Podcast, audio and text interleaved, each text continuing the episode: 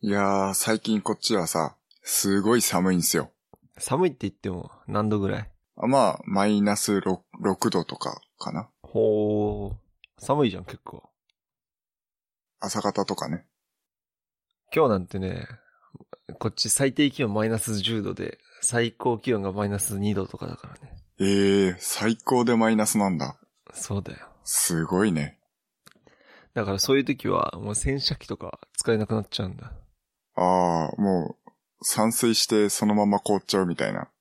エンカルでさ、うん足回りを洗いたい時あるじゃん。はいはいて。かあるんだよ。エンカルで車の足回りが錆びちゃうんだけどさ。うん。だから一週間に一回ぐらい洗車したいなって思うんだけど、寒すぎて洗車場が焼いて、やってないっていうね。なるほど。悲しいわ。油で洗車するしか ない。いどういうことや、凍らないような、融点の低い液体で。ああ。純粋とかでやるか。そうそうそう。うーん。だけど、車検の時に株コーティングって言って、その、防錆び塗装みたいなのは一応お願いしてて。あー、足回りにそうそうそう。下、下の方ってことうん。ええー、去年してなくて、うん。今年の夏に車検あって、足回り錆びてますかって聞いたら、全然錆びてないですよって言われたんだけど。うん、うん。だからそんなに、俺は気にしてないんだけどね。うん。まあ、それなりの対策はされてるんだろうな。車には。うーん。だけど、こっちに走ってるおばちゃんとかの車見ると、マジで足回りサビサビの車あっかんね。あなんも、多分1年以上洗車してねえんじゃねってぐらい。あ。だから長年、そういう環境で生活するともう、サビサビになってっちゃうんだろうね。うーん。まあそうなのかもね。はい。最近ね、うんちょっとやってみたいことがありまして、ほブログ始めたじゃないですか。う。始めたね。あの、雑記ブログね。で、それで、写真を掲載したいんだけど、雑記、俺の作ってる雑記ブログのテーマが、背景が暗い、暗い色、ダークテーマで作ってるんですね。いいじゃん、ダークテーマ。で、ダークテーマで作ってると、写真がめっちゃ浮くんですよ。背景が基本白い背景の写真が多いから、例えば Amazon のアフィリエイトリンクとかを貼ると、すごくこう、写真の部分だけがめっちゃ目立っちゃうっていう。そこだけこう白く そなっちゃうもんね。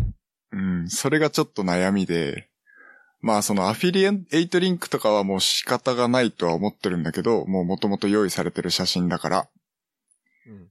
ただ、自分で撮る写真はさ、どうにでもできるじゃないできるね。うん。それを、ちゃんと背景が暗い色で撮りたいわけですよ。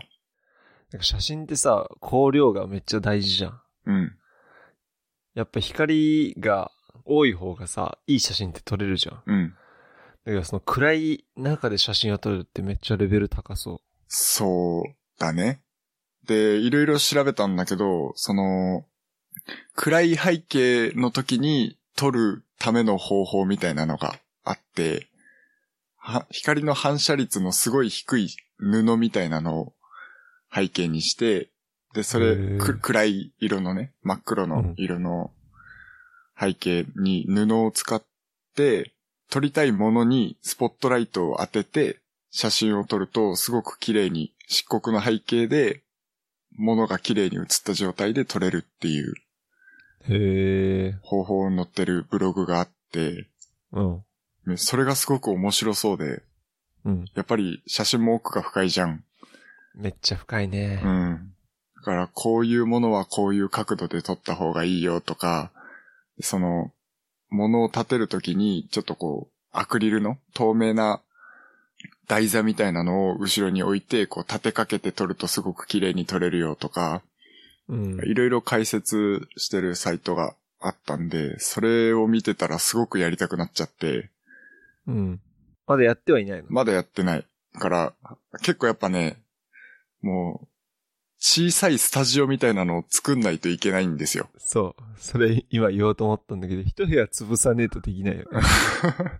まあ、その人を撮るわけじゃないから、そのちっちゃいものとか、すガジェットみたいなものを取れればいいと思ってるから、まあ、でも1畳分ぐらいのスペースは必要になっちゃうかなとは思うんだけど、うん。ちょっと、部屋を模様替えしてね、そういうスペース結構を。前にさ、うん。そっちの家行った時さ、はい。隣の部屋なんか物置かしてなかった。そうそうそうそうそう。一人暮らししてて、部屋4つぐらいあるんだけど、一つ部屋物置になってますね。今も今も。なんか雑然と、服やらなんやら。そうそうそうそう。まあ、その時はね、引っ越ししたてだったけど、あ未だに、そあのまそこのま部。屋、使えばいいじゃん。そうだね。たださ、その、写真を撮って、すぐパソコンに転送したいじゃない。そうだね。そう。だから、もうパソコンの脇に、そのスペースを作っちゃいたいなっていう。ああ。ふうに思ってるわかわかるわかるわかるわかる。ああ、それいいね。うん。だから、もう SD カードを抜いて挿すなんていう行動もせず、もうカメラに直接 USB ケーブルでぶっ刺しうんて、うんうんうんデータを吸い出せばっていう。もう三脚で、パソコン、まあそパソコンじゃねえ。三脚で、もうカメラも置いて、そう、隣でもういつでも物撮りできるそセットみたいなのを作っちゃうっう。てことね。それを作っちゃいたいなってい。いうやめっちゃいいじゃん。最高じゃないできたら最高だね。うん。というのがね、ちょっとやってみたいなって今思ってることなんですけど。じゃあまたできたら報告そうだしてくね。ださい。ブログでも書こうと思ってるし、まあ、うん。ポッドキャストでも話をうんしたいと思ってますんで。いいなはい。はい。次。なんか、そっちの話題ありますかまあ、先週、ポッドキャストの編集を頑張ったんだけどさ、はい。まあ、おっしゃる通り、動画とかよりは確実に単純でやりやりやすいんだけど、うん。やっぱりノイズとかさ、消してたりするともう切りないんだよ。うん。それもそうだし、例えば二人のこういらない間とかさ、実際ポッドキャストとして配信してる部分って、まあ、1時間40分ぐらいだけど、うん。俺ら実際2時間ぐらい撮ってるじゃん。そうだね。その中でこう無駄な話とか、なんかしょうもないところをもうカットしたりしてるんだけど、うん。編集自体は結構楽しいね。うん。だけど、やり出すとキリがない。そうだね。あとは、こう、ノイズを消すのが難しいね。ノイズを消すっていうのはその、突発的に発生したノイズみたいなやつでしょうん、そうそうそうそう。手作業で消す、うん。そうそう。消さないといけなも。、いうノイズキャンセリング機能みたいなのじゃ、うんあの、消えなかった部分。うん。なんか完全に消しちゃうとこう無音になっちゃうじゃん。うん。無音になると、聞いててめっちゃ不自然なのね。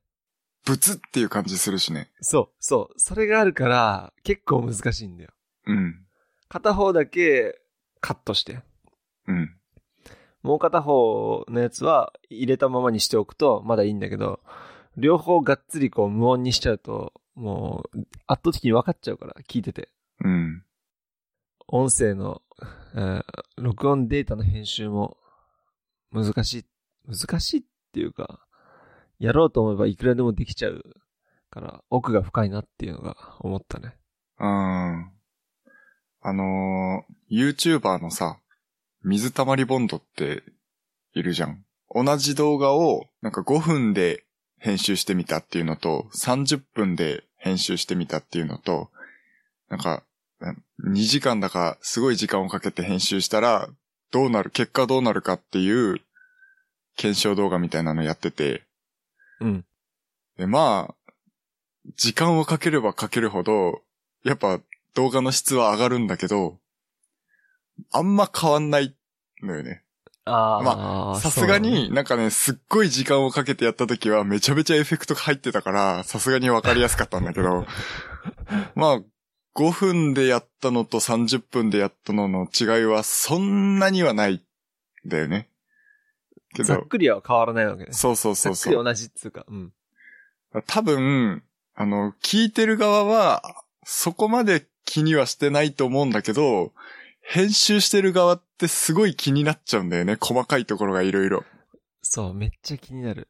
喋り出す瞬間の、あの、口を開ける時の、なんか、マウスノイズみたいなのとかは、めっちゃ気になる。ごめんね。多分、俺の結構入ってたんでね。あの、多分マイクの感度が良すぎるのかもしれないんだよね。うん。あの、マイクとの距離も、なんかちょっと近すぎたかなってちょっと思ったし、なかなかこう、録音したデータってね、一個しかないから、もう取り直しって聞かないから、なかなか難しいところあるよね。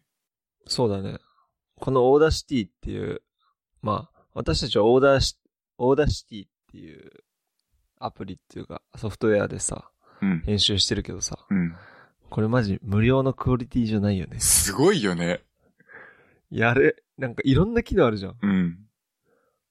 俺らがなんか使えなさそうなさ、うん。言葉の意味もわからない機能がたくさんあるね。それなんだよ。 うん。だから、奥深えなって思うわ。だから、多分、それなりに長い期間かけて開発されてきたと思うんだけど、その中でこう、使いたい機能とか、要望とかに、いろいろ答えてくださって、こう、熟成されたソフトウェアになってて、あ音声だけでこんだけいろんな編集があったらさ、結局動画って音声プラス映像なわけじゃん。そうだね。すごい考え出したらキリないなっていう風に思思ったね。ロジックプロとか使ってみたいもん。オーダオーダーシティを触った上で一回。そうね。どういう感じなんだろまあ、買っちゃってもいいかなっていう気はするよね。う。1万5千円だっけわかんねえ値段。ちょっと調べないと。プレミア、あ、プレミアじゃなくて、ファイナルカットが2万。忘れちったなち。ょっと一回調べるか。ロジックプロは2万2037円。税別。税別。あれ、うんなんか値上げしたわかんない。ちなみに、ファイナルカットプロは3万2222円。税別。へえ。なんかもうちょい安かった気がすんだよな、俺買った時。3万円で買えた気がしたんだけど。ファイナル増税と同時に、うん、あれじゃないあのー、為替。株あの日本円とドルのうーん、まあ、それはあるだろうね。円安なんじゃないちょっと。いや、なんか今、ロジックプロ見てるけど。ロジックプロとそのオーダーシティの差ってどのぐらいあんのかなっていう気はするよね。なんかそういうの、比較してるサイトありそうだよね。あるかもね調べ。てないけどないけどさ。うん。もうなかったら俺ブログ書くわ。 ああ、いいじゃん。うんそれでさ、SEO1 位になれ。ロジックプロとオーダーシティのね。うん比較、なれるっしょ。こんなにわかがさ、全然知識もないのにさ、いや、ここ違いますねとか言ってさ、めちゃめちゃコメントで指摘されるみたいな。 あり多得る。分ね、もうね、書いてる人絶対いるから。そうね。まあ今は調べないけど。うん。ちょっとね、調べてみて。うん。ただ結構、プラグインがさ、有料なんですよね。ロジックプロって。ああ、じゃあプラス課金なのね。そう。だから、ノイズの低減みたいなのって今、オーダーシティ標準の機能でできるじゃないできるね。でそれがロジックプロになって同じような機能を使おうとすると、多分、有料のプラグインを入れないといけないと思う。もしかしたら無料のもあるかもしれないけど、あの、リビルドの音の編集のやり方みたいなページには、その有料のプラグイン使ってますっていう風に書いてあった。だからあんなに聞こえやすいのかな。それもあるかもしれないよね。リビルドってさ、うん。異常に聞こえやすくね。ほんとそう。なんでなんだろなんかその、聞こえやすいのがなんでかっていうのがいまいちわかんなくて、あの、俺らとの違いで言うと多分、うんマイクも違うし、う。うん。あの、エフェクトのかけ方の違いなのか、やっぱそもそもオーダーシティとロジックプロの違いなのか、その音に対しての知識の違いなのか、まあ、全部だろうねう。ん、 エエコライザーの違いなのか、書き出す方法の違いなのか、何が違うのかが全然わからないっていう。 他のポッドキャストを聞いても、うん。リビルドは抜群に一番聞きやすい気がする。あ、そう。なんとなくね。話し方とかもあんのかなもしかしたら。ええあの、バイリンガルニュースで宮川さん出てた時の話でさ、あ、マミさん言ってたけど、あの、ストレスがないって話してたじゃん。リビ,、はいリビルドって。だからその、話し方と雰囲気と、そういうところにも、もしかしたら聞きやすさってあるのかもしれないなと思って。あんまこう、わちゃわちゃしない、ワイワイしないって言ってたもんねう。ん。落ち着いた感じうん。まあ、そもそも20代半ばでそういう雰囲気を醸し出すことができないのかもしれない。我々には。やっぱそかういう、こと。貫禄が出ないかなそう、。もう貫禄が、貫禄負け。貫禄負けね。それはもうどうしようもねえな。一回修羅場くぐんないと、貫禄はそう出人な生い。経人生経験を積んだからこそのあの落ち着きだから。うん。あとあの語彙力。語彙力と落ち着きと、言い回しの意、識そう。やっぱその辺もあるかもしれないよね。そうだね。聞きやすさにつながるところでは。うん。いや、そう。だからさっきのオーダーシティの話からして、うん。続けて言うと、だから、ポッドキャストって、まあ、奥が深い難しいなっていうのはすごく思った。それは、その、ポッドキャスト全体でってことお音の編集だけじゃなくそうてポッド、キャスト全体で。うん。あの、話の内容とか、うん。ネタとか、そう。企画とか、そうそうそう。前回のリビルドハクさんとのやつはいはい。でさ、日本でポッドキャストが流行らない理由っていうの話してたの覚えてる、うん、覚えてる覚えてる。それはさ、なんか日本がこう、雑然といつもしてて、いつもなんかうるさい環境にいてう、ん。ざわざわしてるから、うん。そういうのをわざわざイヤホンで聞こうと思わないからみたいなこと言ってたじゃん。うん。どうしたらいいんだろうね。なんか静か系のこう、だから、だからこそああいうリビルドみたいな落ち着く、ポあッあドキャストが受けるのかもしれない。そうね。俺らがここでなんかワイワイさ、ふざけて話してたらさ、うぜえって思うのかもよ。ああ、なるほど。わかんないけどね。全然。情報が多すぎるんだよね。耳から入ってくる情報が。ああ駅のホームとか行ってもさ、いろんなとこからいろんな音が流れてくるじゃないー、そうだね。で、動画の広告みたいなのもすごいあるし、多分、こんなにテレビを見る文化があるのって日本だけなのかないやいやいやいや。そんなことないそれ。はうん、あんまり、他の国も多分テレビはね、結構見る国あると思うけどね。うん。耳から入る情報が多すぎるのか。うん。そんな気はする。あとは音楽が好きすぎるのかな。俺、ポッドキャスト聞いてからあんまり音楽聞かないもん。ほんとそう。俺も全然聞いてないね。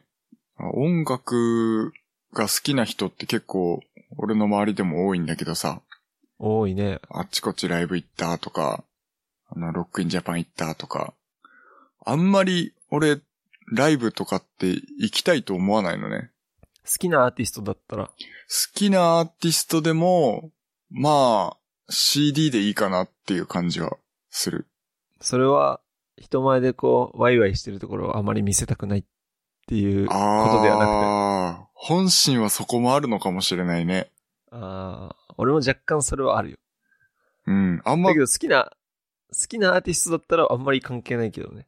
そっか、俺も、ほん、なんか、あんまり自分で行きたく、行きたくないまではいかないけど、なんか別にいいかなって思ってる理由を考えたことはなくて、だから好きなアーティストでもさ、多分本、本気で好きじゃないのかもしれないよね。ああ。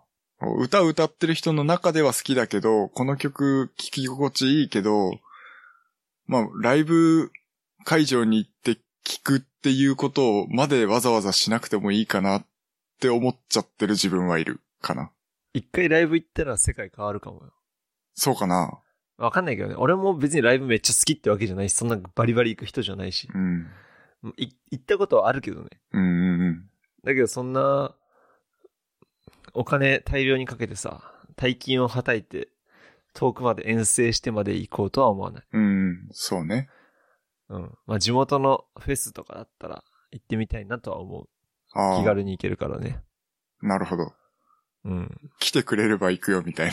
そうそうそうそう。こないだね、本を買いに、某大型書店に行ったんですよ。別に名前出してよくね。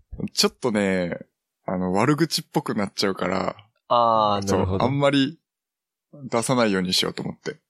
だけど、そこの家の近くの大型書店って言ったらさ、うん。俺わかるよ。あ、わかるあのカフェと一緒になってるとこそうでしょそうそうそうそう。カフあそェこがいいよね。めっちゃいいんですよ。あそこ好きだよ、俺も。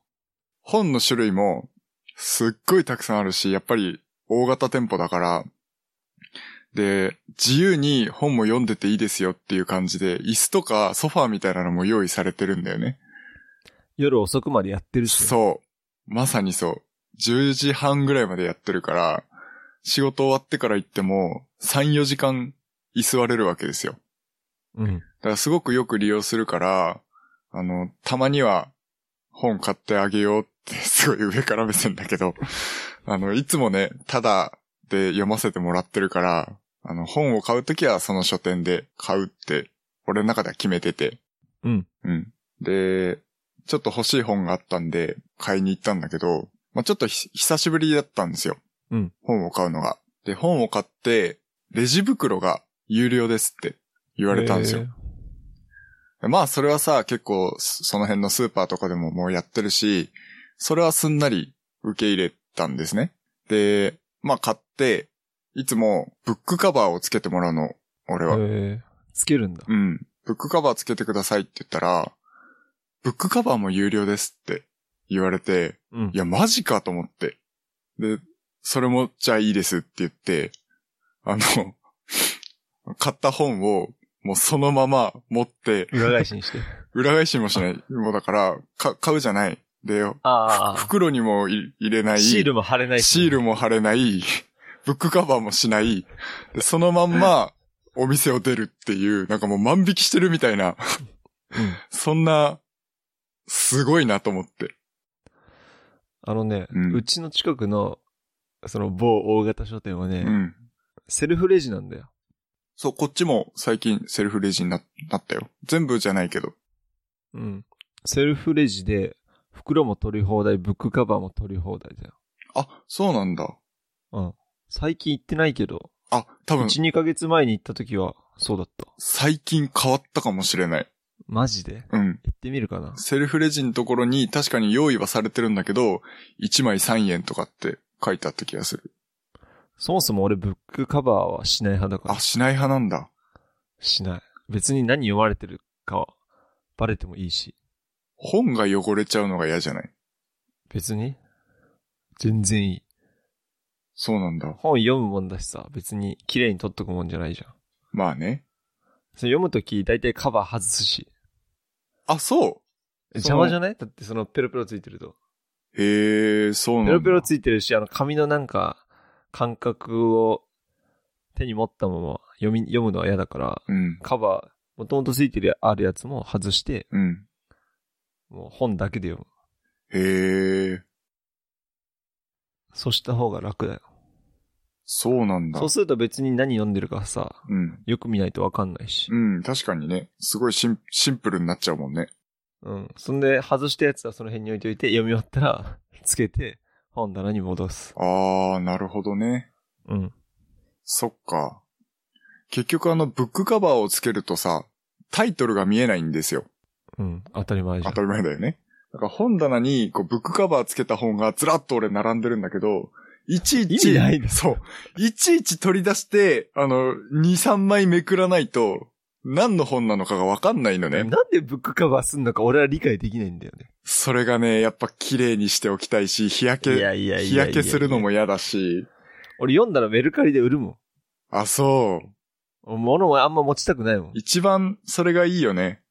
結構でも俺あの、取っておいた方がいい本が多いんですよ、僕読むのに。小説とかだったら別に一回読んで、まあ売っちゃってもいいかもしれないんだけど、あのー参考書的な、ああ、そういうのは確かにね、保存しないとだよね。そう、あの、ソフトテニスの本めっちゃあるんだけど、うん。そういうのってさ、一回読んで終わりじゃないじゃないうん。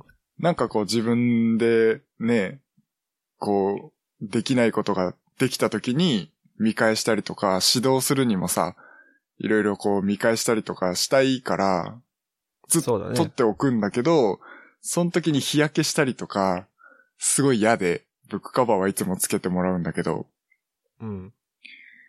まあそれが有料になってしまって、まあ有料でつけるんだったら、まあやんなくていいかなっていうふうにちょっと思ってる。いらないでしょ。本の中身が汚れちゃうのは嫌だけど、うん別に外のカバーが汚れるのは別に何の問題もないじゃん。まあね。そう考えるよ気にうしになくていいよ。するう。ん。綺麗に保つべきものではないと思うよ。うん。だからそう考えると、もうこれからは電子媒体に移行する時が来たかなって俺の中でちょっと思ってる。おだから某書店がブックカバー有料化したっていうことをターニングポイントに、俺は電子書籍に移行するっていう。ー。だけどさ、うん。紙だとさ、こう、バーッと見てさ、あ、ここだっていうのをすぐ見つけられるんだよ。そうなんだよね。やっぱ本はね、紙がいい気はする、俺は。俺もちょっと思ってるけど、だけど、こう、出張とかう、ん。どっか行くときに、電車の中で本読みてえってなるときに本持ってくのめんどくせえんだよ。読み終わっちゃったらもう正直荷物になっちゃうし。重いしね。そう。だからそういうときは電子媒体の本がいいなってすごく思うう。ん。で、初めて、ちょっと買ってみたんです。電子書籍で。スマホで見るやつ。そうそうそうそタブレうッ。トあの、ん Kindle で、あの、鬼滅の刃の漫画をみんな買ってるよね。一気に全巻買ったんですよ。なんかみんなさ、うんスマホで鬼滅読んでるよ。あ、そうなんだ。なんかジャンプも今、スマホで見れるんでしょあ、そうなのそうらしくて、て、えーっと、お金払ってってことお金払って、お金払って。へえ、めっちゃ便利だね。だから、ジャンプ買いに行かないで毎週、スマホで読んでるって友達いて、へえ、すごい鬼ね。滅をね。う。うんん。いや、まあ、面白いですよ。え、鬼滅うん。鬼滅面白いの、やっぱり。うん。俺、アニメスタートだったけど、俺はアニメ3話ぐらい見たよ。あ、そう。だけど面白くねえなと思って見てない。 3話ぐらいだとまだ面白くないかもしれない。同じこと言われた。同じこと言われた 最初面白くないよ。そうう。そうそうそうそう。あの、こ、あの、最初の我慢は必要って言われたう。ん。5話そうすると、目ぐらめっいちかゃ面ら白くなるって。うん。面白くなる。だってさ、今、鬼滅の話ついていけないとさ、うん。話題に乗っていけないんだいもん。や、ほんとそう。結構今、ソフトテニス教えてる子たちが、さ、ちょうど小学生、中学生、高校生ぐらいなんですよ。うん。もう、鬼滅の刃の話ばっかりだもんね。マジか。そう。なんか技の名前言いながら、ボール打ったりしてるからさ。俺らの世代で言う、なんだ。ブリーチ。ブリーチ、ワンピースとかそういう系の。そうそうそう。多分そう。はあナルトとかじゃん。あーあー。ナルト知らないんだけどね、実は。ラシンガンとか言ってたそうそうそうそうやられたもんね。うん。 全然知らないからマジでついていけなかったんだけどね。うん俺もわかんない。うんはい。えー、鬼滅面白いのか。俺も、ネットフリックスで見れるんだよ。うん。だ から、アマプラでも見れるよ。あ、そうなんだ。あいや、今でも見れるかなわかんない。結構前だけど見たの。へえ、だから、ちゃんと見よっかな。ちゃんと見なよってみんなに言われる。うん。見てもいいと思う。あんまアニメ好きじゃないでしょ。うん、好きじゃないうよ。ん。だから、うん。あんまり強くおすすめはしてなかったんだけど、うん。俺からも結構見ていいんじゃないかなって思えるアニメかもしれない。へえ。まず会社の知り合いのおじさんが、うん。あの、30代の、なんか、若、わ30代中堅ぐらいの女性の、あの、社員に、うん。鬼滅を勧めてて、うわ、鬼滅、そんなやっぱ面白いんかなと思いつつ、その女の人から俺勧められ たからね。すごいね。だからもう会社の中でこう、鬼滅ブームがああ。来てる。そうなんだ。いいじゃん。いや、それは見た方がいいよ。うん、見てみるわ。だけど時間ねえんだよな。時間作ってみようう。ん。なんか見たいもの多すぎるんだよ。今ね、アマゾンで、オールはナッシングっていう、あの、サッカーのドキュメンタリーが始まったんだよ。アマプラでアマプラで。へえ。それは、あの、昨年、コパアメリカっていう南米選手権のサッカー大会があったじゃん。うん。それの前後に、それの前後のブラジル代表に密着してるのね。はいはい。ほんで 4K で、めっちゃ綺麗なの、画質が。うん。それでめっちゃ面白くて。もともと、そのオールアナッシングっていろんなサッカーチーム以外にも、えーっと、フットボールとか、いろんなスポーツの、スポーツに密着しているドキュメンタリー番組なんだけど、それがめっちゃ面白くて、うん。そういうの見たりとかもしてて、アンドネットフリックスでもいろんなの見てるし、最近は時間がない。なるほどね。いいじゃん。鬼滅、鬼滅も頑張ってみるわ。うん。はい。次、いいよ次行きますかうん。うーん、何の話しようかな。まあ、ほんと一瞬で終わる話なんだけど、うん。この間、車の座席に、ど、どっから話そうかな。あのー まあ、コンビニで、あの、蕎麦の、あ、チンすると、こう、固あま、の固まって液る。化するやつねそうそうそうそうそうそう。もともと結構固まってるやつで、こう、チンすると液体になる蕎麦ってあるじゃないですか。あるね。あの蕎麦を買ったんですよ。美味しいよね。うん。結構、すごく美味しくて、結構好きなんだけど、その蕎麦を買って、まあ、車で食べようと思って、で、まあ、友達と一緒にいたんだけど、今さ、 まあすごいせこい話なんだけど、その、イートインスペースみたいなのあるのね。あーコンビニ内に。けどさ、軽減税率、。そうそうそううそう、軽減税率でなんか10%にわざわざして買ってイートインスペースで買うのがさ、ん食べるのがさ、なんかすごいこう、嫌でさ。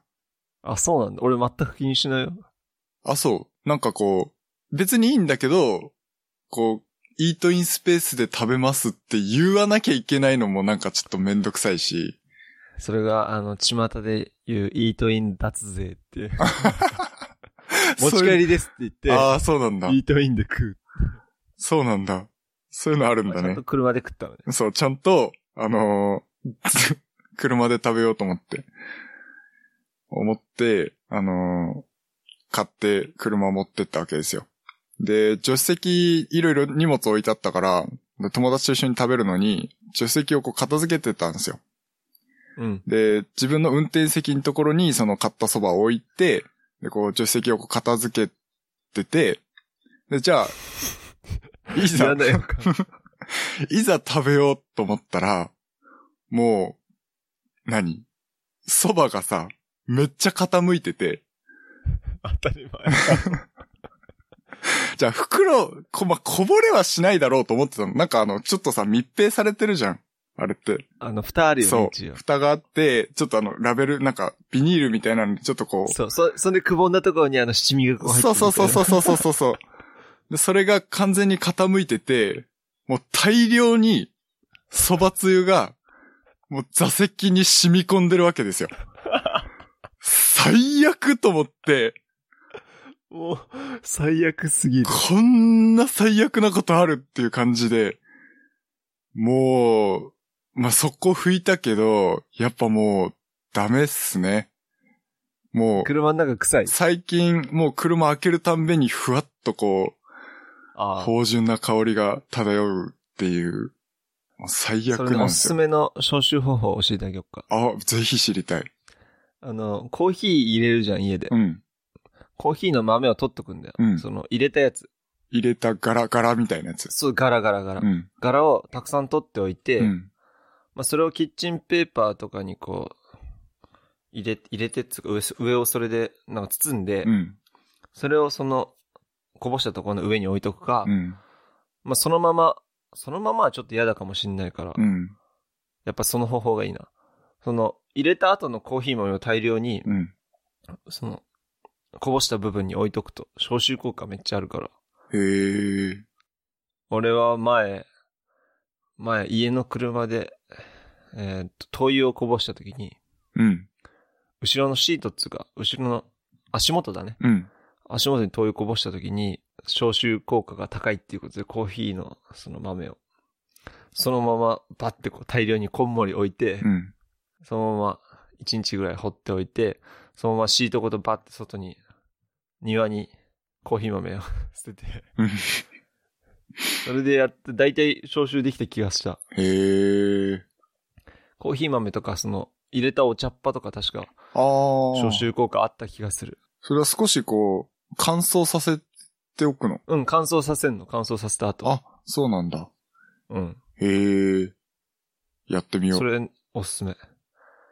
だけど、ファブリーズとかやったんでしょァブリーズもやってないね。やってない。何もしてないと。りあえずふめっちゃ拭いてうん。たんだけど、結局さ、もうその日はもう拭くしかできないじゃん。うん。で、拭いて、僕もうシートのさ、そう、真相深くそう、染み込んでるわけしね染み込んで、しかもあれって固まるんだよね。常温だと。ああ、 そういうことか。そう。だもうね、おなんか絶望よ。ああ、あれだね。もう、車屋さん行って、あの、消臭、有機溶剤使ってう、ん。クリーニングするやつあるから、あ、そうなんだ。うん、高いと思うけど、あ、そう。シートクリーニングみたいなのやってもらった方がいいかも。ちょっとそう、これは、もしね、あの、おすすめの方法とかあったら、ぜひ、コメント欄に書いて教えてほしいなと俺がコメントしよっか な。思ってますんで。結局、蕎麦食ったの汁なし。そうだよ、。もうあの、まず、混ぜそばみたいになってるやつを、 もうすごいメンタル状態で食べたよ。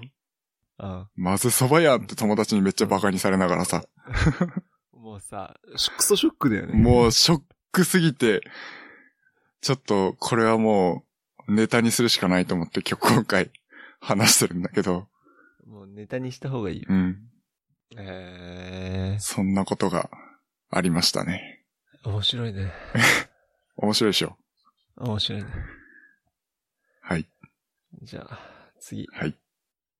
今、小ノート見てる。うん。一番下にさ、俺が書いたんだけど、ちょっとギーの話をしようかなと思って。何聞いてえ、ギー知らんのわかんない。え、ギーはね、こう、魔法の油なんですよ。うん。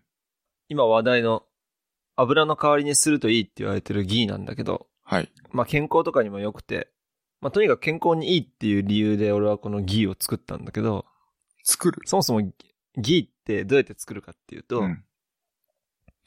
えーっと、バター、無塩バターを買ってきて、うん。鍋で超弱火で煮込むのね。うん。そうすると、泡が出てきたり、その凝固したりして、その不純物がそこに固まるわけよ。うん。あと浮いてきたりするのね。うん。ほんで、若干、そのバターの色が黄金色になってきたら、コーヒーと同じ要領で、コーヒーフィルターにこうこすわけよ。はい、はい。そうすると、あの、バターの中でも不純物のない、めっちゃ綺麗なところだけうん。残るわけね。うん。それがギーって言うんだけど、へえ。それを食事の時に使ったり、パンに塗ったりだとか、うん。すると本当にめちゃめちゃ健康に良くて、あと今さ、聞いたことあるかもしれないけど、バターコーヒーって知ってるあ、なんか聞いたことある。コーヒーにバターを入れると、うんなんか思考能力が全開に上がるっていう。へえ。そういうのにも使えて、だから朝はコーヒーにこのギーを入れてう、ん。こう、飲むんだけど、コーヒーと混ざるのギーは。混ざる混ざる。あ、そうなんだ。こう浮いてそもそきもたギりしない。ー、ああの、最初はあ浮いてこない。あの、冷めてくると浮いてきて固まっちゃうけど、あああ。ったかいうちは全然大丈夫。なるほどね。そもそもギーは夏の時は液体なんだけど、へえ。冬とか今の時期だと、部屋、部屋の温度が低いから固まっちゃうんだけどね。へえ。それでそのギーを昨日作ったんだけどう、ん。めっちゃいい感じ。すごいうまくできた。へえ、面白そうだね。うん、ギーいいよ、ギー。とにかく健康にいいらしいから。油の中でも不純物がない油で、それも常温保存できるの。うーん。か作り方もめっちゃ簡単だし。どうやって保存してんの今瓶に、うん100均で買ってきた瓶を煮沸消毒して、そこにこう入れて、蓋閉めて普通に台所に置いてある。へえ。そんで毎回新品のスプーンとかバターナイフ突っ込んで、うん。パンに塗ったり、コーヒーに入れたり。へえ、面白そうだね。ちょっとやってみようかな。ギー、俺昨日初めて作ってみたけど、初心者でもすぐできるし、うん。ギーのサイト後で送るわ。はい。うん。っていう話。やってみたいと思います。うん。あと、なんかテレビでやってたの、トウモロコシ、テレビじゃねえな、YouTube で見たのは、トウモロコシにそのギーを塗って食べたりだとか。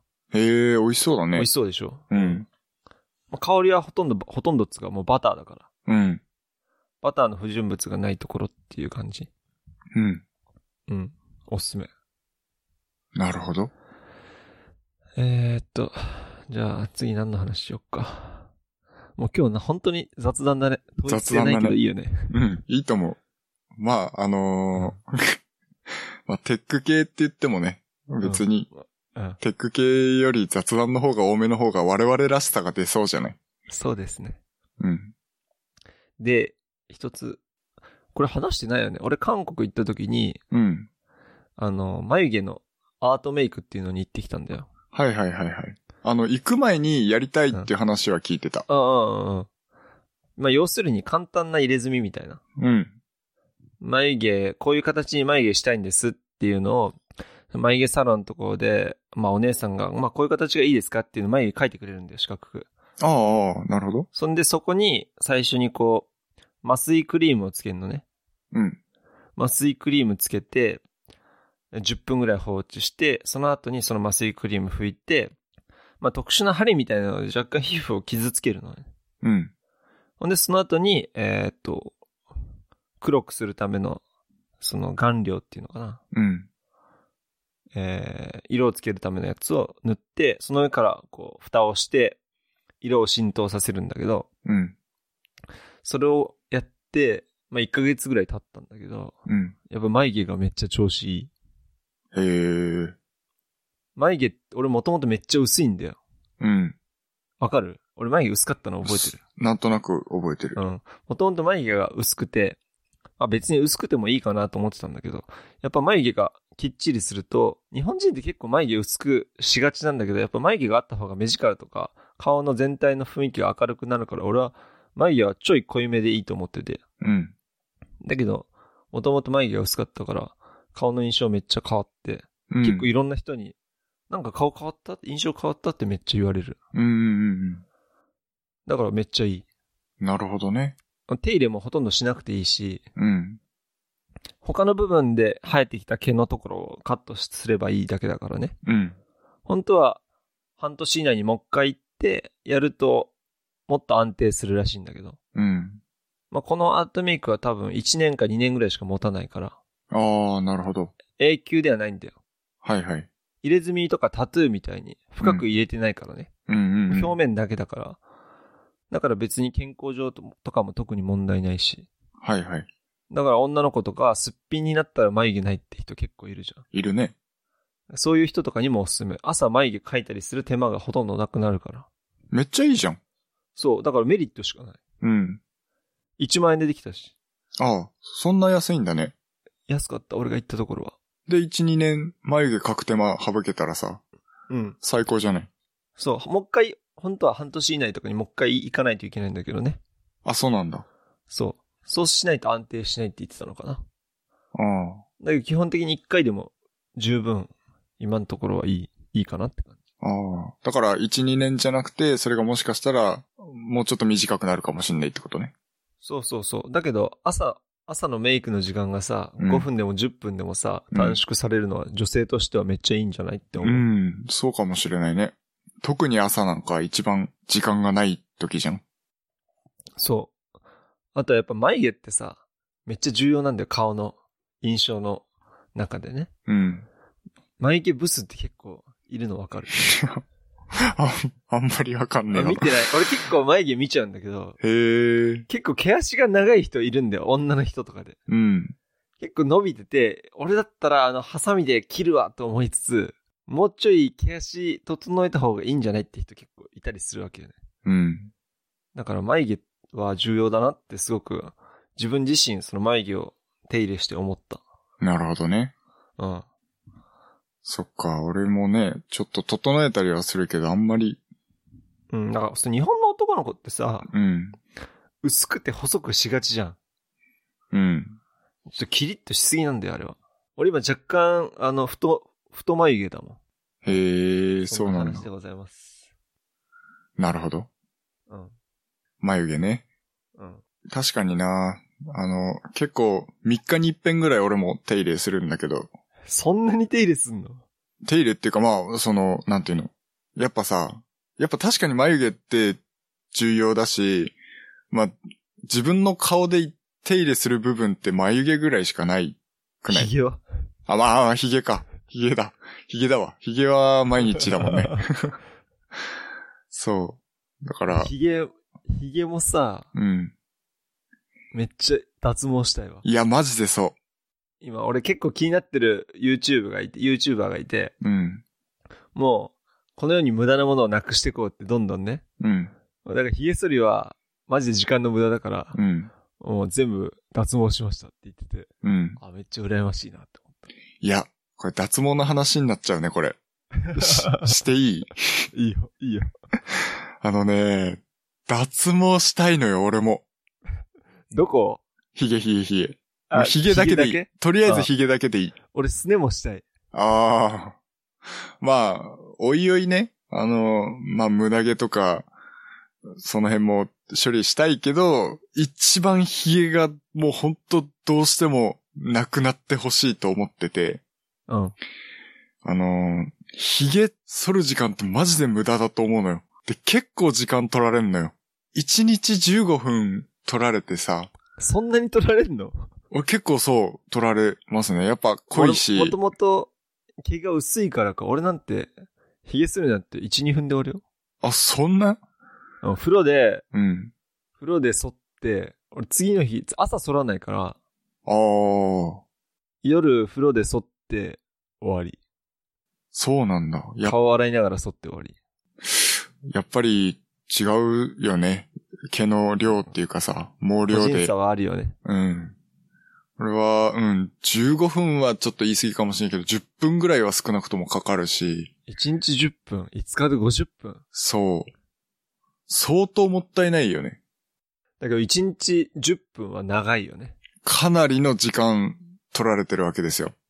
うん。だからもうほんと脱毛したいんだけど、 10万ぐらいでできんのかないくらぐらいできんのかな30万ぐらいかかるそんなかかるのと思う。俺もちゃんと調べたわけじゃないけど、なんか台湾とかで脱毛したらめっちゃ安いって言ってたよ。あ、そうなんだ。なんか確ね、その脱毛にもいろいろ種類があってさ、うん。こう、永久脱毛ですとは言いつつも、しばらく経つとまたちょっと生え始まってしまうような脱毛の方法みたいなのもあったり、なんかその回数重ねないと脱毛効果得られませんとかいうあるよね。のもあったり、うん。あの、なんだっけ、フラッシュ脱毛とレーザー脱毛だっけうん。なんか、調べてんな。そう、種類があって、なんかどこを選んでいいのかもいまいちよくわかんないし、ネットの情報ってさ、結局、売りたい側の主張が多いわけじゃん。そうだね。いいところばっかり書いてたりするサイトもあったりすると、特に脱毛なんて、わかんないから、だけど30万は高すぎる気がするけど、そんな高いんだっけうん、ちょっとわかんない。俺もしばらく前だし調べたの。ちょっとうん記憶があやふやだったり、情報が古かったりすると、ね、今はもっと安くできるかもしんないけど、なんかこう、広告でさ、1回500円みたいなの見たりするけど、うん、2回目以降。そうそうそう超高いそうそうそうそう、そういうのだったり、1回じゃ全然効果わかんなかったりするから、なんかね、どうしていいかよくわかんなくて、やっ、やろうともしてないんだけど、あとはさ、もしかしてね、こう、簡単に脱毛ができるような時代が来るかもしんないじゃん。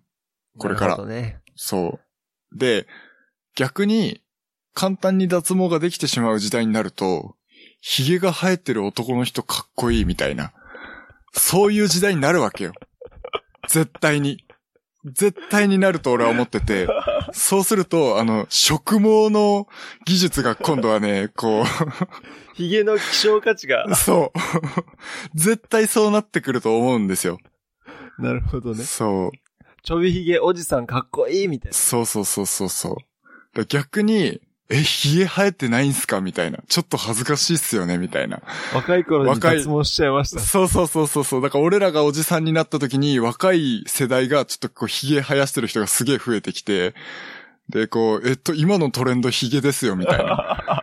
そういう時代が来るんじゃないかっていう怖さ。いや、気にすんなよ。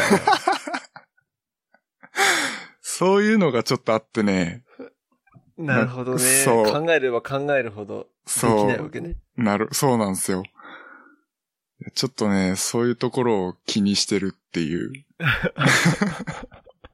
だけど、それでも俺1日10分だったらやるな。うん。俺1日まだ2、3分だから、まだ許容範囲。だよね。いや、うんマジでこれはね、俺の中でのかなりの問題ですね。あとさ、なぜかさ、髭剃り何で剃ってる T 字のやつだよ。あ、T 字のやつでしょ。うん。 T 字のやつってさ、歯高くねなんあかシックとかさ、ジレットとかのさ、買えばあるじゃー。ん。うん。あれ普通にさ、5個入りで5000円とかするじゃん。するね。なんかあの高さが俺はちょっと理解できなくて。だから俺は、あの、いつもコストコで買うんだけど、うん。コストコでこう、本体プラス、あうの、ん買えばがめっちゃついてるやつがあるのよ。うん。 15個とか20個ぐらい。それでいくらそれでいくらだっけかなちょっと値段すぐ出てこないけど、それでも多分5000円ぐらいだと思うんだよな。ああ。多分。こないださ、シックの会話買ったらさ、合わなくてさ、ええ蓋開けてさ、うん。刺そうとも、刺そうと思ったらさ、違くてさ、うんマジでショックだった。だね。高いのに。そう、高いじゃん、あの歯って地味に。うん。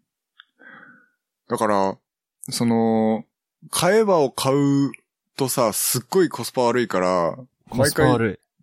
その、本体ごと変えちゃう、俺は。あるよね、あるよね。うん。コストコでいっぱい替え刃が入ってるやつを買って、その替え刃全部使い切ったら、もう本体ごとうん変えるっていう方がいいかなって。そっか。それも、歯ってすぐ切れなくなるしね。そうね。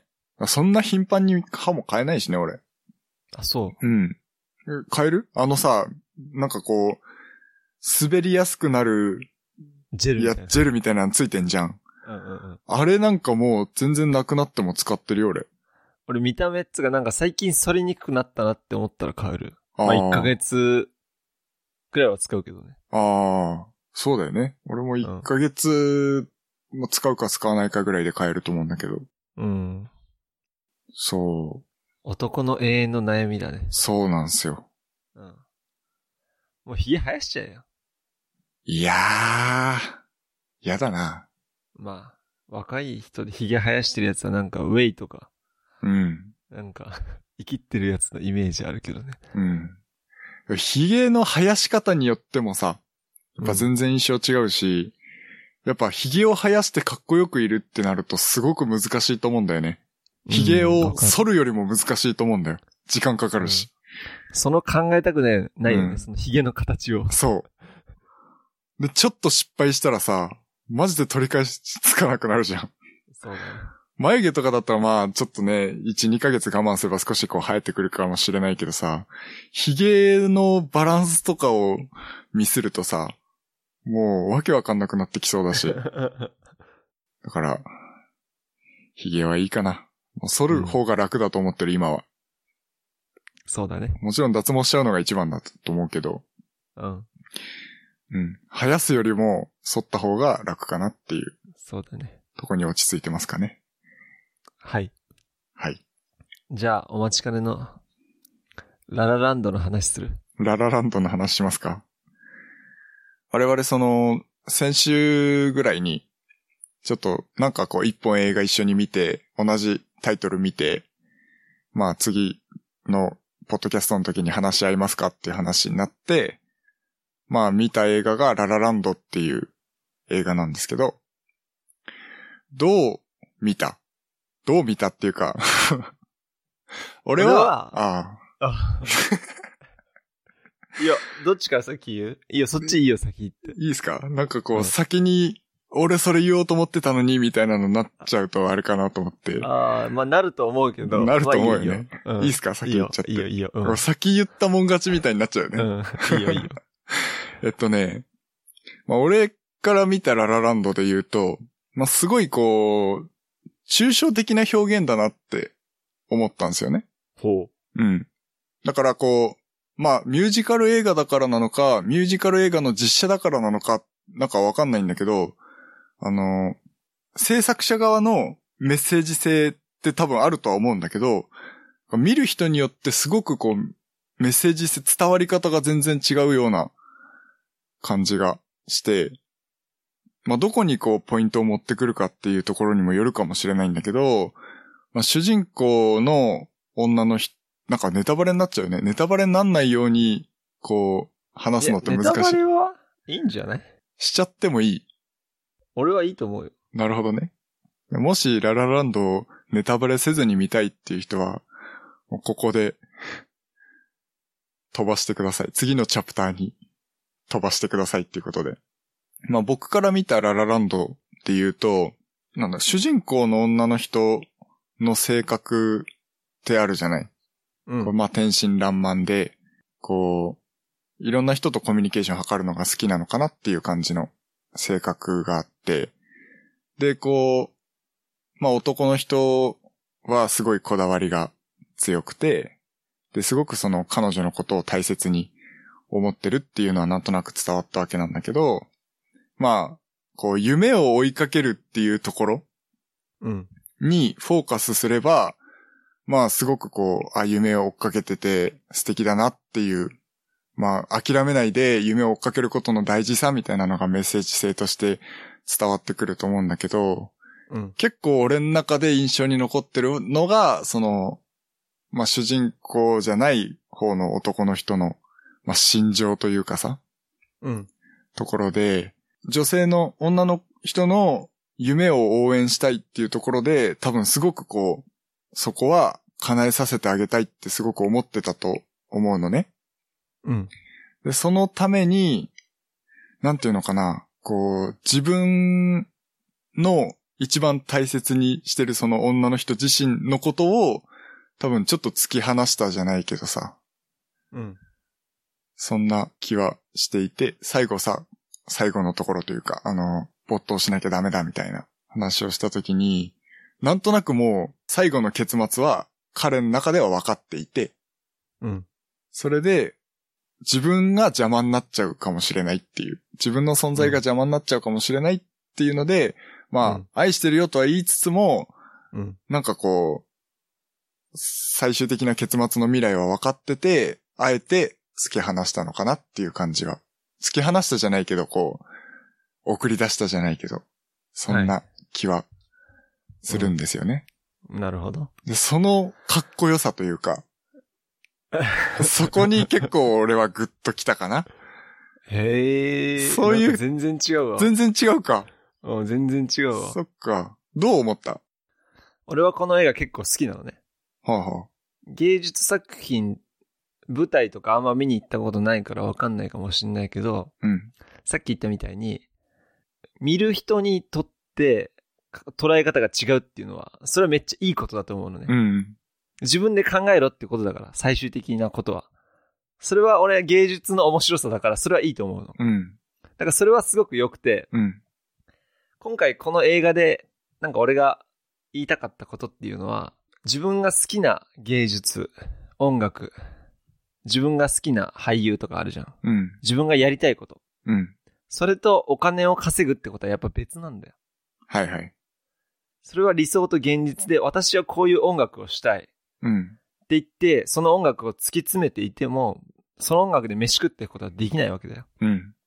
だから、時には自分は弾きたくないような音楽、大衆受けのするようなうん。こともたまにはしないといけない。はい。だけど、それをしないと飯も食っていけない。うん。だけど、それをしてしまうと自分が好きな芸術を忘れてしまう。うん。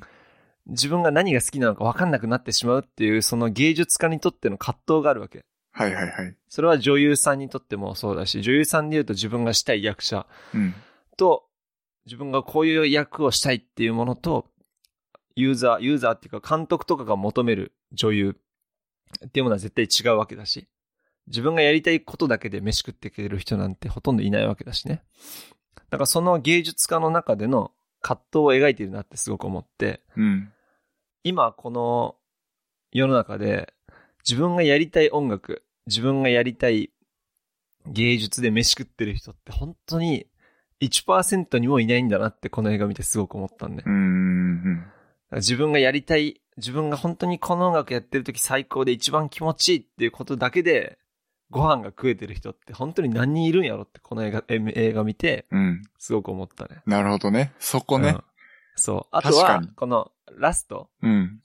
ラスト俺は、あの男の人が付き合うと思ったけどね。あ俺も思った。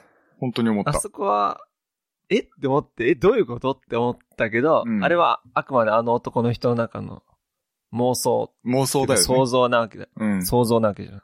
あれは、やっぱり芸術の道、お前は女優で頑張れよ。だけど、俺とお前が一緒にいると、お互いにとっていいことはできない。芸術の道で頑張っていくことはできないっていうことを判断して、あそこで別れたわけじゃん。うん本心は絶対付き合いたい。二人とも両思いだし。うんそうだね。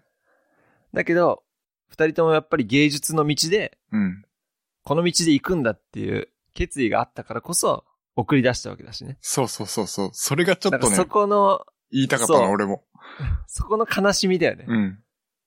本当は好きなんだけど、やっぱお互いの将来だとか、お互いのやりたいことを優先したわけじゃん、あれは。うん。もしあそこで付き合っていたら、お互い二人とも女優もできないし、音楽もできない、うん。中途半端な人間になっていたかもしれない。そう、そんな気がする。うん。そういうことなんだと思そう。俺もそう思った。だから、あそこで男性の人が、う。うん。お互いの道を行こうって言って、そう。ぼや、没頭するんだって言ったのそう、没は、頭すんだ、そ本当に彼女の夢も応援したかったし、多分じそう自分のもそう、そうだったのかな、もしかしたらう。でねも。最終的な幸せは、うんや。っぱそっちの方で、そっちの方で芸術の方で幸せになる方がうん。いいんだろうなって多分判断したんだと思うのうね。ん。だから本当にこの映画は、よくそういうところ描こうなって、描こうって思ったな。そそうだよね。本当にこう、まあ、抽象的でありつつ、すごくこう、メッセージ性が深い映画だなってうん。思ったね。単純にこう、見るだけっていうかさ、なんかあんまり考えずに見ちゃえば、多分あんまり面白くない映画ってだからあれ思うは人も。ラブストーリーではないんだよ。そうそうそうそうそラブストーリーの映画として見てはいけないね。う。うん。ラブストーリーとして見るとバッドエンドだから。うん。評価がすごい分かれてる映画だなと思ってて、あ、そううん。そう、あのー全然面白くないっていう人もいるんだけど、それはあの、ラブロマンスとして見ると面白くないかそもうそうそう。多分そういうことなんだと思うし。だから、すごくこう、この映画から伝わるメッセージ性みたいなのを考えながら見ると、すごく面白い映画だったなっていううん。印象ですね。まあ、映画の結末とかメッセージ性みたいなものは、俺は抽象的でいいと思ってる。うんあくまでこう具体的に、うん。あの、指し示すものではないと思う。うん。だから、俺も多分、俺がもし中学生とかでこの映画見てたら、多分全然面白くないと思ったかもしれない。そう、それはそう思うと思う。今俺のもそう思う。今になってみて、多分いろいろこう、思うところがあるなって思うし、多分、う大人になって自分が結婚して、それから見たら多分またちょっと変わってくるのかなってうん。思ったね。見方というか。や深いよね。うん。深い。その伝わり方が多分全然、見る世代とか年代とか、人によって全然違う、こう、受け取り方になる映画だなっていうふうにうん。思いましたね。個人的にはいい映画だったなと思うよ。うん。あとは、最初のあの、一本撮り、ノーカットのシーンはどうやって撮ったんだろうっていう。あの、あれでしょ車のそうそうそう探してるとこでしょそう。うん。あれすごいよね。うん。だから、ちょくちょくミュージカルシーンは、なんかワンカットで撮ってる気がする。うん。なんか最初のやつもちょっと調べたら、2日間あの道路を完全に貸し切って、ああ、一番最初のとこね。一番最初のところ、はいはいはいはい。あの、そ車で踊ってるところ。う、すごいね。あれうね。ん。だってあれカットしてないじゃうん。ん。あとはなんか、ちょっと調べたんだけど、うん。この映画には、基本的に若者しか出てこないんだって。はいはい。ララランドっていうのは、LA の略称らしいのね。はいはいはいはいはい。 LA っていうのは夢を追い求めて、若者が集まってくる場所っていう意味なんだって。なるほどね。そういう場所って意味を込めて、最初のあの車で踊ってるところとかは若者しかあえて出してないんだって。なるほど。夢を追い求めてる、何かを求めて LA に来た人たち。で、渋滞起きてたんだ。そうそうそう。そういうことね。あーそういう細かなメッセージ性が、あの、含まれてるみたいだよ。はいはいはいはい。そもそもララランドが LA だってことも調べないと知らなかった。俺も知らなかった。なるほど。そうそうそう。面白かったね。いや、うん、すごく面白かったっす。今さ、そう。ごめん。このララランドを見る件にあって、当たってさ、うん、 Apple TV のうん。 Amazon プライムのアプリ今おかしくね嘘。俺最俺今近いつも、うん。使ってねえや。 iPad で見てるあの、パソコンで見ちゃってる。わあそうなん今、だパソコンで作業することがめちゃめちゃ多くなっちゃって、あ、そうなんだ。そう、疲れたっていう時にアマプラ一回見てみたいなうん。感じになってる。 Apple TV の Amazon プライムのアプリがなんか今ちょっとバグを起こしてて、へえ、いつも検索するときに検索画面行って、うん、このリモコンを握りながら喋るのね。うん、そうだね。ララランドって やるんだけどう、ん、上にはララランドって出るんだけど、うん。サーチってところの横にうん文字化けした、あの、英、英字が出るわけよ。英語が。へえ、それで検索いくら頑張ってもできないわけよ。へえ、そんでスマホで入力してサーチしようと思っても文字化けしちゃうし。うーん。だからアプリの更新かけてもかかってないし、ソフトウェアアップデートもやってないし、あの、アプリ一回消して、Apple TV 再起動しても直らなかった。へえ、だかバら、Apple TV で見れなくて、グ、うん。結局、あの、Netflix で見た。ああ。そうなんだ。うん。バグだね、多分ね。うん、バグ、早く直してほしいわ。旬の Apple TV が、なんか、特別ダメなわけではないのかな。ちょっと俺も試してみるわ。うん、後でやってみ。うん。検索画面で、こう、喋って、うん。そうすると下側にその喋った言葉が出てくるから、うん。そこが文字化けする。うん。ちょっとやってみます。うん、お願いします。次、次行っちゃっていいですかどうぞ。まあ、最近ちょっとその、ここ数週間喘息に苦しんでるわけなんですけれども、その喘息で処方された薬の中で、あの、カフェインと相性が悪いっていう薬があるんですよ。あったんですよ。うん。で、その、まあ、相性が悪いっていうのがどういう、例えばその、薬の効果が薄れちゃうのか、副作用が出るのかよくわかんないんだけど、薬剤師の方からカフェインの摂取は控えてくださいって言われちゃってるから、まあ、それを真面目に守ってるわけなんだけど、まあ普段、毎日コーヒーを飲んでる、飲んでたんですね、ずっと。どんぐらい飲んでたのだいたい、まあ多い時でタンブラー1杯から1.5杯ぐらい。ほだから、500ぐらいは飲んでたかもしれないね。500ml。う。うん。それが、今、クソ真面目に守ってるから、一切飲んでないんですよ。あ、そうなんだ。そう。もう仕事中なんかもう冴えなくて、コーヒーめっちゃ飲みたいと思いながら、もう水とか、うん。しなんか、あの、双剣美茶とかしか飲んでないんだけ ど。カフェインレスそう。飲料ね。そうそうそうそう。妊婦さんじゃん、妊婦さん。そうなんですよ。もうなんか、すごい苦しくて。だからあの、毎回やってるあの、なんだっけ、レッドブルーの さ、3下回り目。も、そう、3回目にして、もう早くも、ね、恒例にならなかったっていう、そっか。そう、ちょっと残念な。早く咳を治すしかないって。ほんとそうっすね。うやっん。ぱ長引くもんなんすね、喘息って。そうだまねあ、。かなり落ち着いてはきたけどね。へえ。前に比べて。もうひっきりなしに出てたじゃない。音の編集してたら。本当いだや、よ。申し咳訳のない部。分だけはね、うわっうわっその部分何回もリピートしてこ う、これ合ってるかなっていう確認めっちゃしたもん。 そう。まあ、本当に、喘息はきついっすね。だ先週、その喘息絡みでさ、多分ね、結構寝不足が続いてたんですね。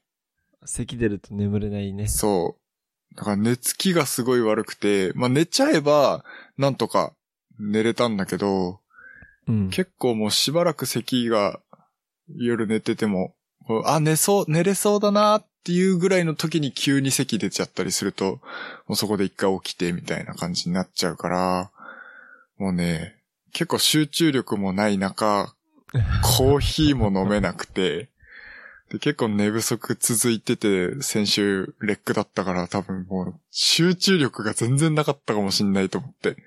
あかなり言葉数多分先先週少なかったよね、俺。あ。そうか。そんなことないまあ、そんな気にするほどでもないと思うよ。そうかな。なんかこう、旬の話もあんま頭に入ってこないまん ま会話してたような気がするんだよいいね。んじゃないですか。いいんじゃないですそか。ういう時があっても。大丈うん。今日なんか結構調子いいもん。割と寝れてるから最近は。夫。ああ。しっかりやっぱコーヒー飲まないとなんか、なんか、なんか違うなってなるよね。うん。何かわかんないんだけど。長時間運転する時とかにコーヒー飲めないのはきついですね。ああ、それはわかる。いつもコーヒーかレッドブルは飲む俺。うん。そう。俺もあんまり、糖分はあんまり取りたくないから、レッドブルーは飲まないんだけど、収録の時飲んでるけどね。うんこれは恒例にしたいから、これはこういう時ぐらい飲もうと思って飲んでるけど、やっぱコーヒー飲めないのはきついっすよ。カフェインってやっぱ大事だね。うん、そうだね、うんカフェインに依存してるからね、普段。うん。ほんとそう。だからこそね。ほんとタバコみたいなもんだよね。うんそこまで体に悪くない、ないかもしんないけど。そう。覚醒作用があるからね。なコーヒー絡みの話をちょっとするとね、うん。前俺がイタリアのサッカーが好きだって話をしたじゃん。はいはい。そんでそのイタリア人ってエスプレッソに砂糖を入れるのね。うーん。なんで砂糖入れるんや、コーヒーにって、コーヒーの本場のイタリアがあって俺思ったんだけど、うん。それには理由があって、うん。日本がまず砂糖を入れないブラックコーヒーを飲む人が多いっていうのは、うん。普段和食とか食べてる食べ物の中で糖っていうものを吸収できるらしいのね。ご飯からもそうだし。うん。だからこそ、コーヒーでまで砂糖はいりませんっていう体の反応になるらしいの。うーん。だからブラックコーヒー飲む人が多いらしいんだけど、うん。イタリアって普段食べるものからあまり糖分を取れないらしいの。これは、それは何食べ物の違いってこと体質の違いそう、ってこと食べ物の違い、食べ物。だ食べ物の違いから普段食べてるものが違うから、うん。砂糖を入れたコーヒーを飲むらしいの。へえ。だからアメリカもそうで、アメリカがあんなに甘いお菓子が多いのっていうのは、普段食べる食生活の中で糖を入れる食事があまりないから、おやつとかで糖分を補うために甘いお菓子が多かったり。だからイタリアはそういうコーヒーで糖分を補ったりするために、コーヒーに砂糖を入れるらしい。へえ。だから国の地域それぞれによって食文化違うから、日本で、まあ日本はみんなコーヒーに砂糖入れないかっていうと、そうでもないと思うけどね。うん。だからそういう背景があるらしいよ。なるほどね。うん。やっぱご飯ってさ、糖が多いって言うじゃん。米って。パンよりもどうなんだろうね。パン。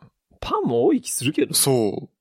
だからなんとなく俺のイメージで言うと、まあ、パスタとかパンとかがイタリアは多いのかなってイメージなんだけど。あイタリアはピザだね、ピザ。あピザか。そっかそっか。ピザだね。だから、パン生地的なのはあるわけじゃない。うん。そっからね、あの、でんぷんを糖に変えて、うん。糖は吸収できるような気がしたから、体質的な問題なのかなって最初思ったんだけど、そなんうか食事らしいよ。ご飯以外のところなのかな。ご飯はもしかしたらその糖、糖に変えやすいのかもしんないね。ああ。水分も結構含んでるし、確かに。あったアかメいリし。カのおやつがあんなに甘い理由は俺もよくわかんない。うん。でまもあアメリカそんもななんかピザとうかんハンバーガーとかだよね。うん、そうだね。はい。なるほ脱ど線。しましたが。うん。まあちょっと勉強になりました。はい。はい。この最後の、うんカッコの話はしないのこれ も一応しとくか。結構長くなりそうなんだけど。えいいよ。なんかもう俺ばっかり話しちゃうよね。なんかこの、全ブ然ラいウいザの話しちゃうと。全然いいよ。はい。じゃあちょっと、あの、長くなるかもしんないし、あんまり面白くないかもしんないですけど、ちょっとテック系の話を、まあ、しようかな、と思ってて。はい。あの、ブラウザーを最近変えたんですよ。それは会社で会社で。で、会社では、今まではね、インターネットエクスプローラーを使ってて、で、自宅では Chrome を使ってたんですね。はい。これなんで分けてたかっていうとちょっとまあいろいろあるんだけど、まあ、うちの会社って結構謎にセキュリティに厳しいじゃないですか。まあ、それ扱ってるものが扱ってるもんだから。そう。この間ちょっとインターネットエクスプローラーで脆弱性が発見されたっていうので、うちの会社のシステム上で強制的にインターネットエクスプローラーを使用不可にしちゃったんですよね。う。うん。で、今までは会社のローカル上のウェブシステムって結構うちの会社あって、あるね。インターネットエクスプローラーだけは正常に動きますよっていうのが保証されてる、なんかそのウェブアプリケーションって多いくない多いね。多いよね多いね。だからうん、わざわざその時だけインターネットエクスプローラーに変え、変えて、出退勤のやつとかさ。そうそうそうそうそおう。金関係のやつとそかさ。うそうそうそうそう。 IE じゃないと動きませんみたいな。うん。そういうのあやつだるったもんね。かあら、るあるあるこ。う毎回ブラウザを変えたりするのがめんどくさいっていう理由で、インターネットエクスプローラーにしてたのもあったし、あの、Chrome 自宅では使ってて、で、会社で Chrome 使えないことはないんだけど、使うと結構いろいろ同期されちゃうんですよね。だから会社のローカルのウェブシシステムを使いたいから、ブックマークとか、その初期ホーム画面、あの、起動した時に出てくる画面を、その会社のローカルのページを設定しちゃうと、あの、同期されちゃった自宅のパソコンもそこにアクセスしようとしちゃって、で、なんかこう、ちょっとだるくなるっていう。え、Google の赤をうん。会社の Chrome で同期したのその、会社でう Google んカレンダーは使いたいんですよ。マジうん。Google カレンダー。別に、う俺ん、自分、自宅、なんていうのあの、会社の、そのカレンダーと、自分の iPhone で使ってるカレンダーと、うんあと自分のパソコンで使ってるカレンダーをもう全部同期しておきたいのね。マジか。そう。だから、今日の夕方、あれテニスの予定あったっけとか、会社でも見れるし、え、だけどそれできんのあ会社で同期したんだ。できる申請があるんですよ。Google, Google カレンダーはうん。使え、あの、ウェブメールは使えないんだけど、Gmail は使えないんだけど、カレンダーは使えるようにするせ申請があって、あ、それは、あの、〇〇センターにそう、そのあ、情報系の、まあ、扱ってる、部署にねセセキュリティ系の扱ってる部署に申請すると、実あ、はそんなことできるんだで。きるんですよ。初めて知った。そう、 そうなんですよ。だからそれ同期すると、多分クローブが勝手に、あの、アカウントを同期しちゃうんですよね。へえ。確か。で、なんか、こう、ブックマークも共有されちゃうし、その、うんホームにしてる画面も共有されちゃうし、あ、履歴は履歴。履歴も多分共有されちゃってると思う、だようね。ん。うん。そういうのがちょっと嫌で、その、黒それ、嫌だね。嫌でしょ嫌だわ。そうなん。多分設定でうまいこと同期しないように設定することはできるのかもしれないんだけど、なんかそこまでしてやんなくてもいいかなっていう気はしていて、ちょっとね、そのね、あインターネットエクスプローラーだとその Google カレンダーとかの挙動がすごいおかしいから嫌だったんだけど、うん。まあ、あの、見れなかったり編集できないわけじゃないから、まあ我慢して使ってたんですよね。うん。そう。で、まあ、結局そのインターネットエクスプローラーも使えなくなってしまったっていうことで、まあ、何にしようかなと思って、ブラウザを。 サファリだ、サファリ。サファリは、今多分公開されてないね、Windows 版。 Firefox。 Firefox か、まあ、選択肢としては Firefox か、あの、Microsoft Edge か、あ、エッジね。うん。。もしくは、あの、Opera うん。あたりになってくるのかなと思うんだけど、いろいろ考えた結果というか、ちょっと話題になってるんだけど、この間1月15日ぐらいに、そのマイクロソフトエッジのクロミウム版っていうのがへリリースされたんですよ。え。今までは多分マイクロソフトが独自にその HTML なんとかみたいな、なん、うんなんとか HTML みたいな、なんかそんなシステムを自独自で作っ、作って、こうブラウザに反映してて、その挙動とかを頑張ってこう更新かけてたみたいなんだけど、まあ Google のウェブアプリケーションとか、そういうのの挙動がすごいおかしかったんですよ。うん。うん。なんか YouTube とかも、こう、全画面にしようとすると、なんか全画面にならないことがあったりとか、うん。なんか全画面になるのにすごい時間がかかったりとか、あの Google カレンダーとかも、なんかその予定をさ、例えば1日から10日にこう移動しようとするじゃないうん。で、その、Chrome とかでやると、それを掴んで、そのまま移動すると綺麗に移動して、そこに予定が移動できるんだけど、Edge でやると、Edge とかインターネットエクスプローラーでやると、あの、選択されながら移動になっちゃうの。ああ。その、他の日付のやつとか。ななんかビーそうってそうそうそう聞こえちゃうわけそうそう。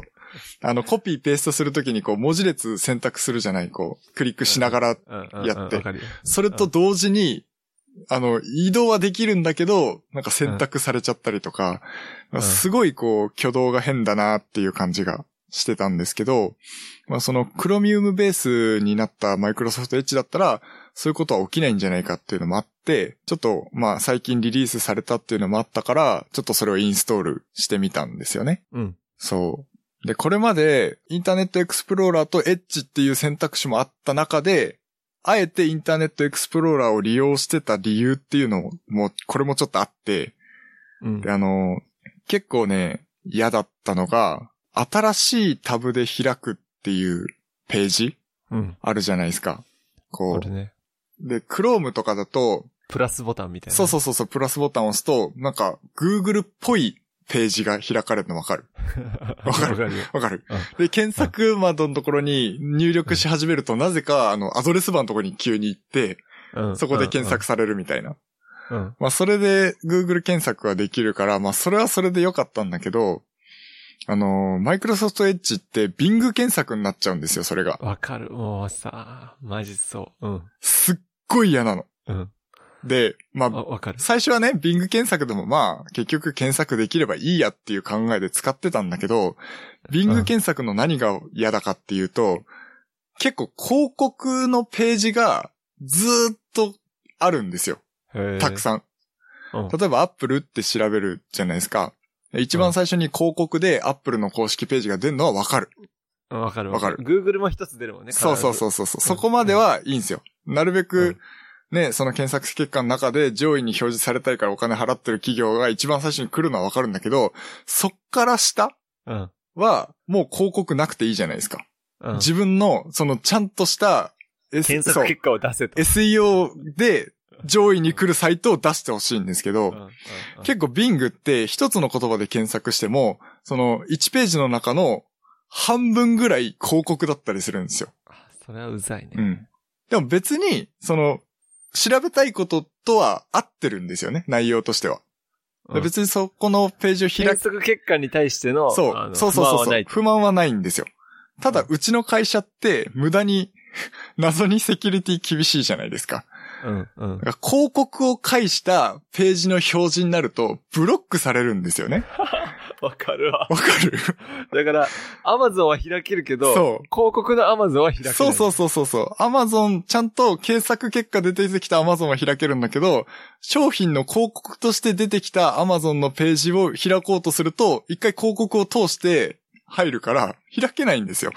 開けない。ビング検索になると、たくさん広告があって、でその広告からいけないから、結局そのサイトを探すのにすごく手間になってしまうっていう、ちょっとね、これは嫌だなっていうビング検索の結果になっちゃってるから、ビング検索はや、やめたいと思って、そもそも俺、ビングは好きじゃないんだけど、な、なん、なぜかって言われるとわかんないけど、うん、ビングはあんまり使いたくない。うん。そうだよね。俺も最初はちょっとそれはあったんだけど、まあ我慢して100歩譲そう、って。 100歩譲って、まあ、それで使おうと思って、新し、やってたんだけど、結局それができないかったから、まあ、ちょっとね、これはもうあかんぞ、ということちょっでと、待って、それは、うんその新しいエッジは新しいマイクロソフトエッジは、なんとですね、そあもちろん、結局、その Bing の検索ページしかできないのは変わってないんだけど、あ、変わってないんだ。うんあ変わってないんだ。変わってないんだけど、あのー、クロミウム版をベースに作ったことによって、あの、拡張機能が使えるようになったんですね。ほだから、クロムで使えるものは全部使えるんですよ。う。うん。で、拡張機能で、その新しいタブを開くっていうページを、あのーリダイレクト処理して、別のページにすることが、っていう拡張機能があるんですよ。へえ。だからそれで Google のホームページにリダイレクトしちゃえば、Google のホームページが、あの、新しいタブを開いた時に出てくるんですよ。まあ、ちうん若干ラグはあるんだけど、うん。まあ、それは許容範囲内として、一応、やりたいことはできてる。ああ、そうなんリング検索のしかできないページに新しいタブを開いた時に出てくるんじゃなくて、あの、ちゃんと新しいタブを開いた瞬間にちゃんと Google のホームページが一瞬リダイレクト処理がある感じはあるけど、一応できてるから、そこで、まあ問題はクリアになってるかなっていう感じはしなるて。ほどね。うん。じゃあ今、エッジ使ってるの。今、とりあえずエッジ使ってます。特に問題はないかなっていう。あとは、おうエッジが嫌だったところとして、あの右クリックした時に、めちゃめちゃメニューが少なかったんです。これまでのエッジって。多分、とにかくブラウザをシンプルにしようとしたんだと思うんだけど、右、右クリックした時に、例えばその画像のところでクリックしたら、画像を保存、コピーぐらいしか出てこなかったんです。うん。新しいタブで開くとか、あの、右クリックした時ってちょっと特殊なことをやりたい時じゃないですか。はい。普通にクリックしてやりたいのが一番やり、ユーザーが求めてることだと思うんだけど、それを、うんあえて右クリックをするっていうことは、なんかこう、特殊なことをやりたいっていう選択肢が、すごい狭かったんですよ。今までのエッジって。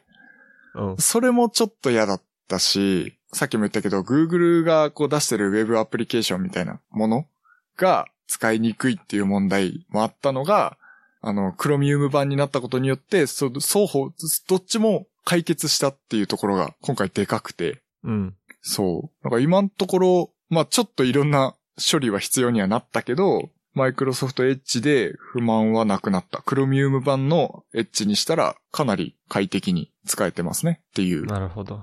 話です。なるほど。はい。俺はね、最初に言ってたみたいにう、ん。会社のシステムは、インターネットエクスプローラそうだよね。うん。ー。うん。まあ、そもそも俺は Google カレンダーと同期してないから、うん。他のことやるときは、基本、えー Chrome でやってる。うん。他のことっていうか、ネット検索したりだとか、うん。するときは Chrome。二つ開いてる、常に。うん。めんどくさいけどね。うん。そうだよね。そう、そう、そうしなきゃいけなかったのがめんどくさかったんですよ。うん。すごくわかる。まあ、まあ、あえてその、今、エッジ使ってて、まあ、デメリットを上げるとすればなんだけど、まあ、Chrome でも言えることのデメリットなんですけど、あの、ウィンドウ枠あるじゃないですか。うん。普通にブラウザ立ち上げると。で、うん Chrome 使ってるならわかると思うんだけど、あの、ウィンドウ枠がほぼないんだよ ね。わかるわかる、あわかるわかるわかあの。るタブ上、上がほとんどないもんね。そうそうそうそうタブ持っちゃうもんね、タブしかないんですよ。それは、うん。めっちゃわかる。それがちょっと嫌で、俺、あれさ、最近じゃねそう、そうなんだ。わかんないけど。なんそうか最近って言ってもここ1年、うん、そうそうそう。結構そうだよね。なんかもうちょいあった気するもん。前はあった気がするんだけど、そのウィンドウ枠の上の部分がない と、結構その、掴めねえそう掴んで、結構あの上にさ、くっつけるとさ、全画面なの知ってるわかるよ。で、左とか右にやると半分になったりするじゃうない、ん、するね。それとか、あの、ダブルそクリッのクタブだけでやっちゃう。そうそうそうそう。ダブルクリックすると全画面になったりとかっていうのを結構多用するんですよ。はいそれがやりにくいんだよね。タブ、うんタブしかないじゃんみたいな。つかめないじゃんみたいな。だからタブの脇にちょっとしたスペースがあ って、あの、バーと、あの、全画面と縮小のボタンとバッテンマークがある、そのタブとの間のところしか掴む部そ分う、がだなかい。ら、あの、一番良くないのはタブ開きすぎて、もう右そうそうそうにこう、2、3個タブだと全然、あの、右がつかめるんだよね。そうなんだよ。すごいそうなんだよ。それは、あの、すげえわかる。そう。そこがね、まあ、Chrome でも言えることなんだけど、もちろんその Chromium 版の Edge でも、そ、それと同じことがまあ起きてて、うーんちょっとね、それがね、まあ唯一のデメリットかな、俺の中では。まあちょっと出始めなんでね、いろいろとこうバグとか問題点とかは結構あるとは思うんだけど、俺が使った中では結構いい感じ。体験としては総じて良いかなというなるほど。感じはしますね。難しいね。うん。ということで、はい。ブラウザーの話はこんな感じですかね。はい。ちょうどまあ、録音したのが2時間ぐらいになってきましたけど。おういや、俺ね、もう特に話すことないんだけどさ、うん。腰が痛いんですよ。あー、それは何なんかやったの昼休みの運動が原因だと思ってるんだけど、昼休みの運動プラス、うんまあ2週間ぐらい前から始めた筋トレがうん。原因なのかなって思ってて、今日午後病院に行ってくるわ。あー、そうなんだ。まあ前、前も病院行ったんだけど、うん。木曜日も病院行ったんだけど、レントゲン取って特に異常はなかったんだけど、うん。痛い。結構ね、腰痛って辛いよね。何寝てても辛いのそこは寝てても辛いってほどではないけど、寝る瞬間、こう、寝っ転がったり起き上がったりする瞬間が痛い。あー、そうなんだ。うん。ね座ってたりししたら座ってたりすると痛いよ。あ、そうなんだ。うん。そっか。辛いよね。そう。あーですね。テニスで結構腰をなんか打つときに、うん。なんか曲げて腰悪くしたって人結構いるんだけど、俺の周りに。うん。あのー、やっぱりテニスは腰使うよ。すごく。へえ。腰やってしばらくテニスできないって人結構いるわ。うん。教え子でも一人、ちょっと腰が痛くてっていう人はいるかな。腰振るか、最後に。うん。はい。という形ですけども、私はもう特にありませんが、なんかありますかいや、話し、今週話したいことは話せたかな。そう、いつかその、鬼滅の刃の話もしようかと思ってたんだけど、うん。